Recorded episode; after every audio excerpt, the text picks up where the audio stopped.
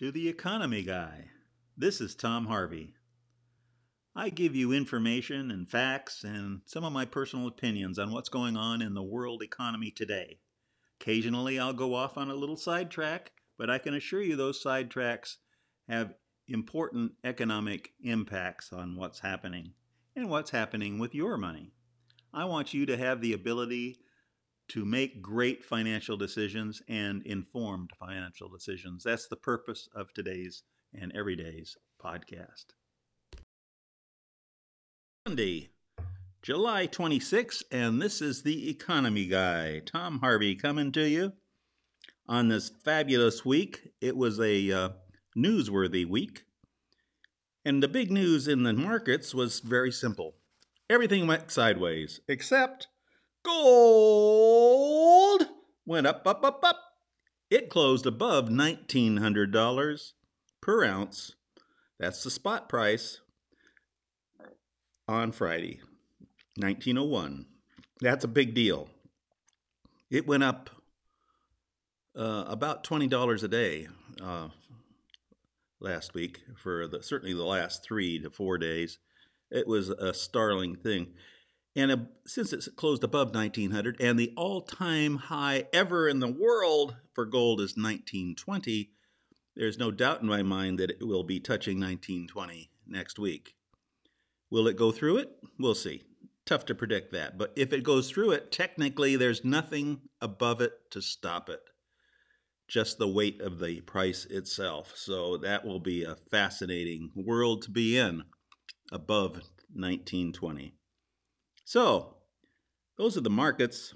What's coming up today is some truly fascinating stuff. I'm going to talk about what's going on internationally in various countries. Uh, I hope you enjoy that. I think it's important. Uh, and I have, as part of that, some massive world shaking news that no one else is talking about that I know of certainly not the mainland main news media people out there. There, and and I don't hear politicians talking about it, but this is as big a deal as it comes in the world when this news does hit. So stay tuned for that one. And lastly, I'm going to tell you what's going on in detail in the U.S. markets um, and why. There's so much data coming out now that it's easier to analyze and to tell you what's pushing the markets the way they are. You know, what are they? Where are they? Where are they going? All of that good stuff. So let's just start. Let's start with uh, hey, so for the last eight weeks, we've had level unemployment claims. I predicted that a long time, and I'm really proud of that prediction that it would go level, and it has been amazingly level. The initial claims uh, is at the one and a half million people level, plus the PUA claims on top of that, another million. It's a total of two and a half million claims per week. That's a sign of a very, very bad economy. The uh, continued claims is uh, 31.8 million, or about 20% of the labor force. That's in the United States. 20% of the labor force is not working today. Uh, so here's an interesting article on uh, what U.S. cities are resilient or are vulnerable to the virus economy that we're in. And that's an interesting question, and that's been studied in a little detail. And it says the best city is Boston, that has the best chance of recovery. The worst cities are Las Vegas, Miami, Detroit, and one that surprised me, San Diego. Whew, isn't that interesting? Uh, oh, here's a, a fun story. Anybody ever go out and get a, a document notarized? I have a lot. Well, the first time ever this last week, we've had an automated notarizing. You do it on your computer. First time ever that's happened, it was in North Carolina. So that's probably a sign of the future. And uh, an old story here uh, yeah, there's a, an app out there called Robinhood where you can uh, buy uh, shares and sell shares. And so it's for small investors. And uh, those small investors, uh, and it's a new app, that's why they're small investors, are they have purchased, uh, there are 500,000 people who own Tesla shares, and there's 300,000 who own Moderna, which is a, a a, a pharmaceutical company, uh, and the small guys are getting in right now, and the big guys are getting out of the market. Uh, that's an old story. Uh, uh, when the smart money gets out and the, and the ignorant money gets in, that's bad news. So, uh, an interesting, interesting point of view. Talking about international news. Why do I have international news at all? And that is because my experience tells me that if something goes wrong internationally, the U.S. gets involved, and it always has economic impacts.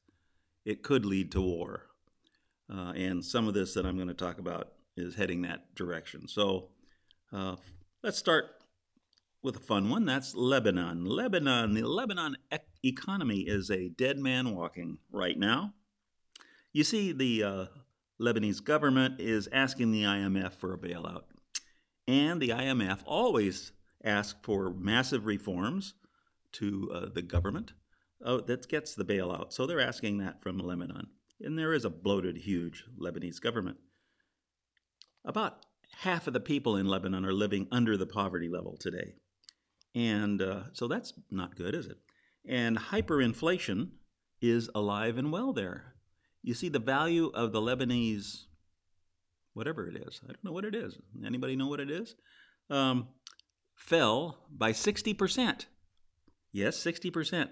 No, not in a year. It fell 60% in one month. Uh, that's hyperinflation in its worst form. So, will they get a bailout by the IMF? Well, there's a big problem, and that's the biggest political group in Lebanon today is the Hezbollah. And as we know, that's a terrorist group. And that is not acceptable to have a government run by a terrorist group uh, by any lender. So the IMF won't lend unless the Hezbollah is mm, removed somehow. So it doesn't look good for Lebanon, not in the near future. How about the European Union? When we last talked, they were trying to come to an agreement on a 750 billion euro bailout caused by the virus to pay various countries for the loss they've had. It's an additional new bailout. And this is a lesson on how the European Union works. You see, there's a bunch of uh, nations in the north who didn't want to give money away, so they were stopping the thing, but they came to a compromise, and that's how the European Union works. So rather than have 750 billion euros of grants, meaning free money, no strings attached, uh, they chain, they chopped it into two pieces. You see, 360 billion of it will be loans, so there are strings attached, and 390 billion will be string, no strings ta- uh, grants, and those will go to the countries in the south that everyone thinks doesn't know how to spend money wisely, and that's Spain and Italy. But that's the way it is, and uh, and that's the compromise that has come out. And here's a fun one: the United Arab Emirates has launched a Mars probe. Yes, they have. So the UAE is joining the United States and China in the space race to Mars. Uh, who would have ever thought that the UAE would be one of those nations? Uh, that's kind of interesting. I think that's fascinating and interesting. So we'll leave that there. I'll be right back with the very, very serious international news very serious news, and it all has to do with China. And this is where it gets serious in my mind. Uh, we have so many relations, different kind of relationships with China, and almost without exception, they're all going south. And there's no good relationship that's getting better. They're all getting worse. So here's the first story: is that uh, the Chinese consulate in Houston was uh, closed down by the United States and uh, China re- retaliated by closing a consulate in China. Of course, that was to be expected. And uh, but the, the reason it was closed down is uh, there was uh, accusations by the U.S. government must have had good proof that the Chinese were spying on industrial secrets, on et cetera, et cetera. That in fact they were using that as a base. So it was a spy's nest. They were using it as a base to um, contact professors who they were paying in U.S. universities to get their research results. So that's uh, China, but that's China, kind of business as usual for the Chinese, right? I mean, that's what we expect for the Chinese. They've been stealing our secrets for a long time. What's the bad, bads thing? Well, it has all to do with Uyghurs. The Uyghurs are a group of, uh, of Muslims that live in China.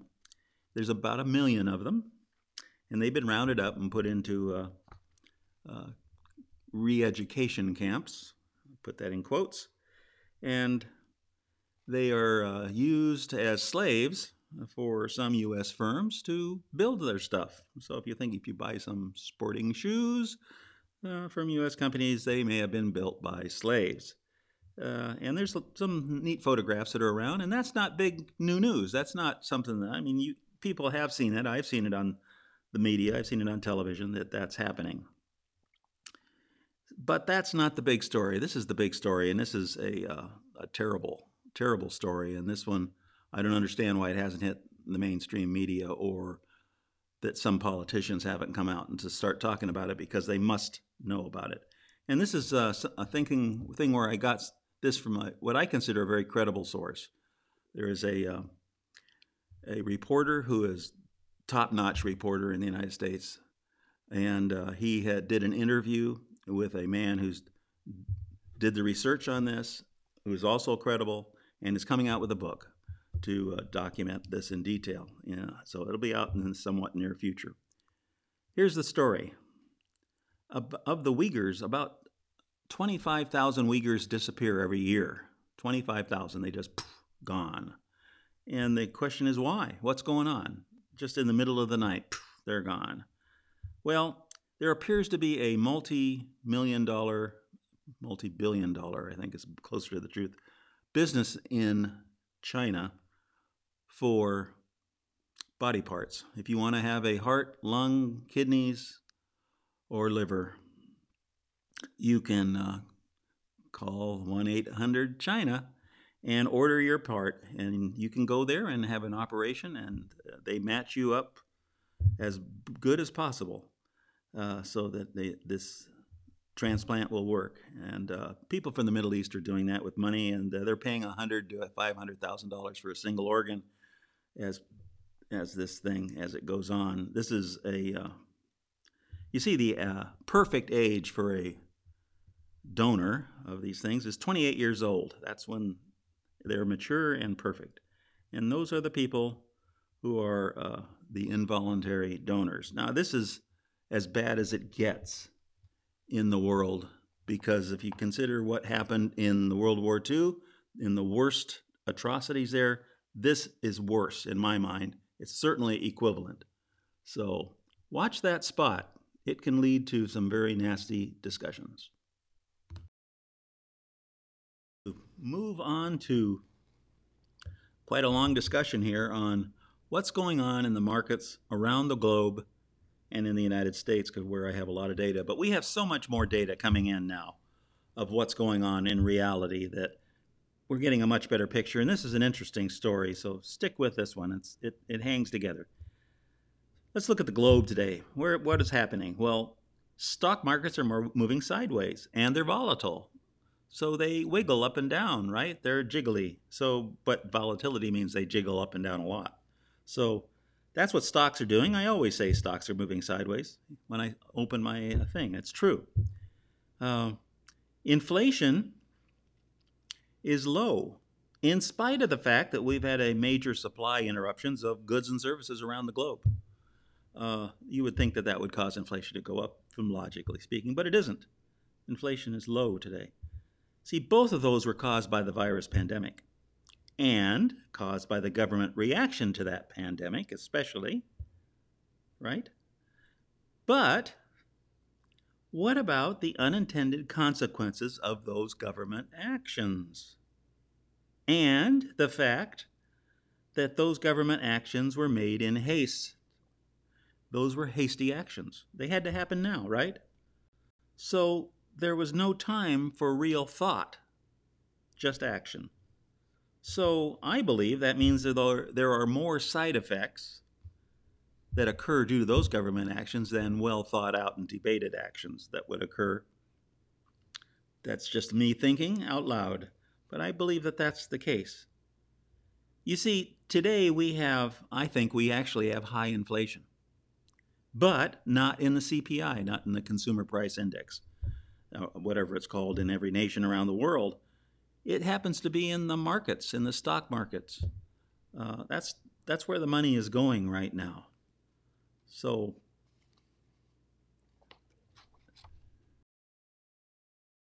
shift over to the US markets now where we have lots of really good data. And just look at the share value that is going sideways.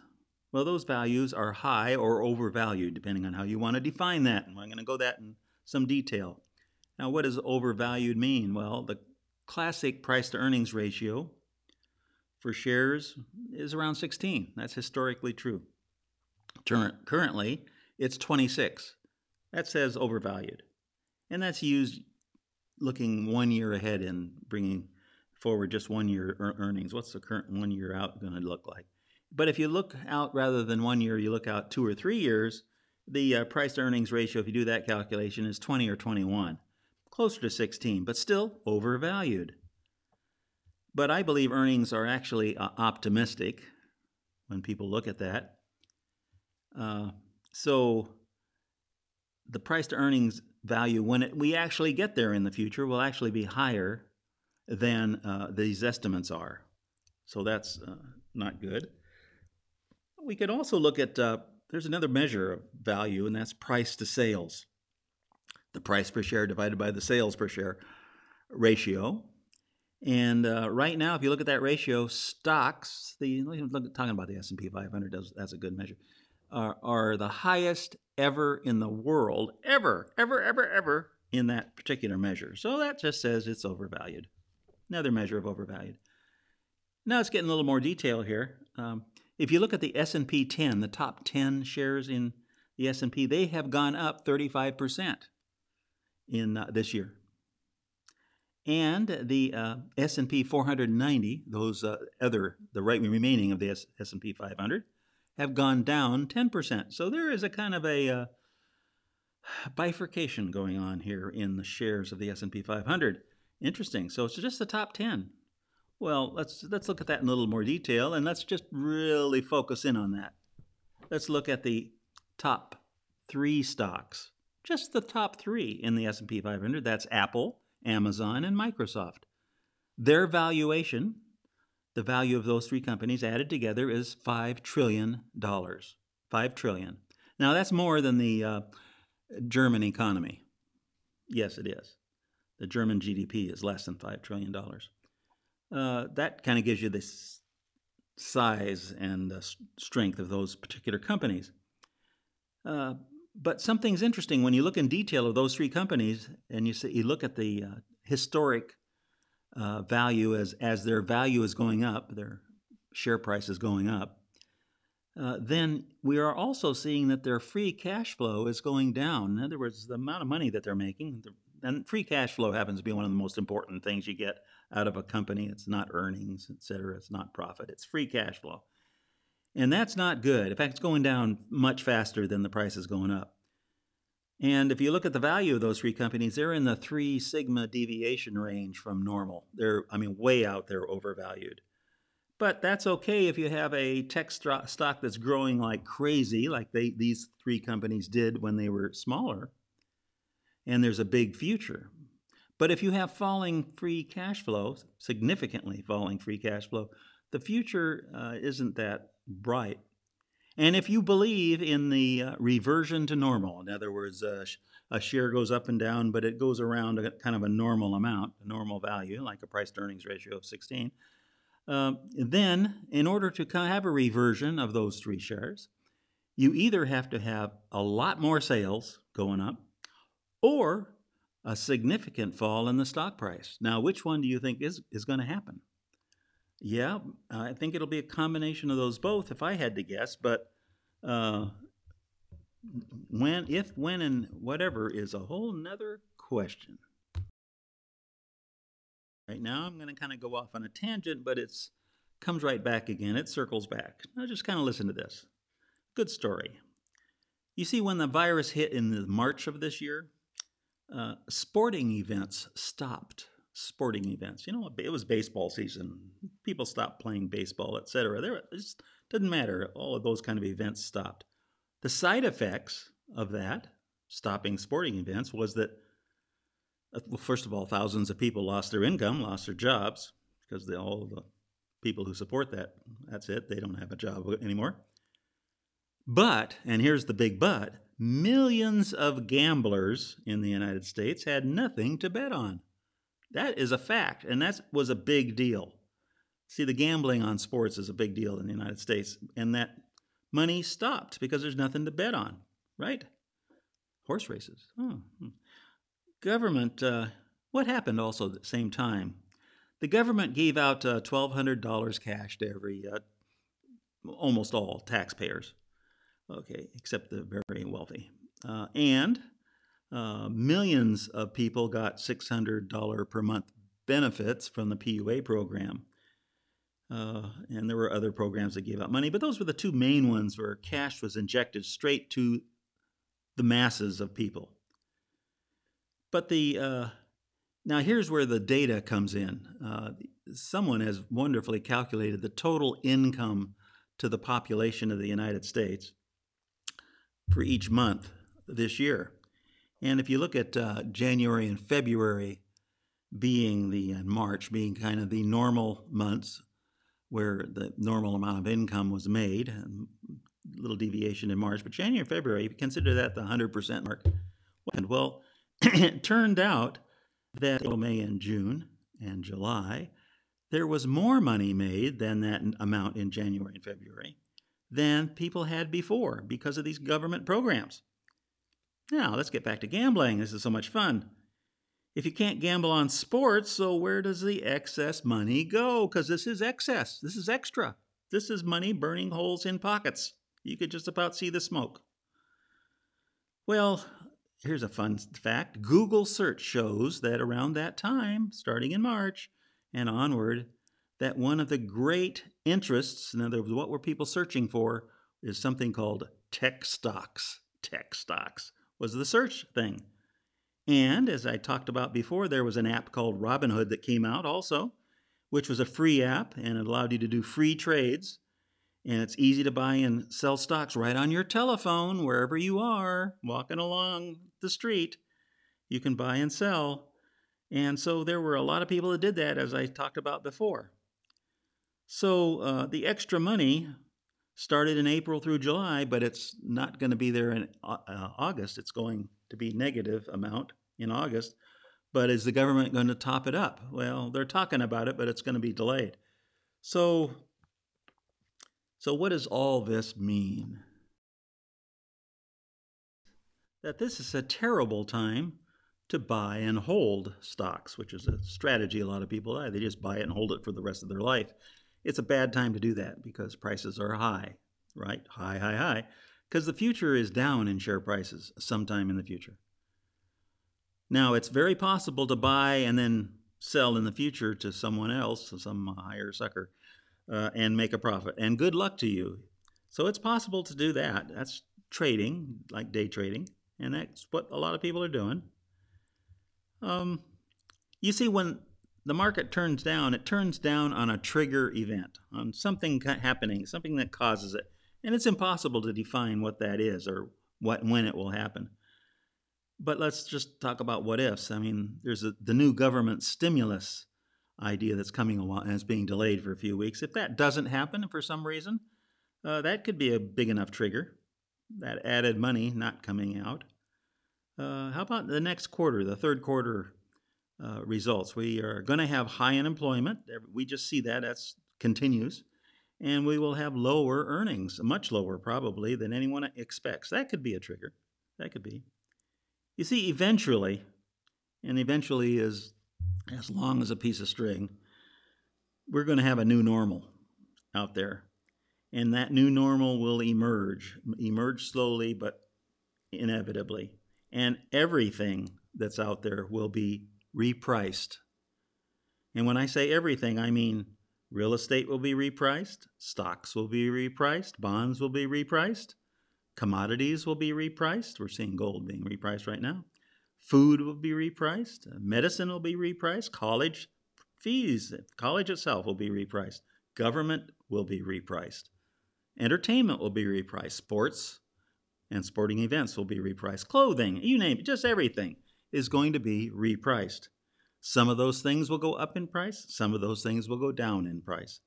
I'll leave it to the listener to decide which is which because it's always enticing to let you think for yourself. So, this is it for this week. This is the Economy Guy wishing everyone a fabulous weekend and week.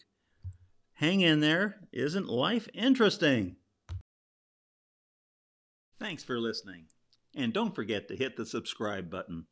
This is Tom Harvey, and I'm an investor and not a financial advisor.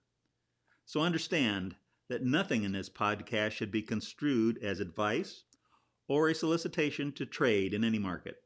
And I disclaim any responsibility for any negative effect of decisions made by listeners.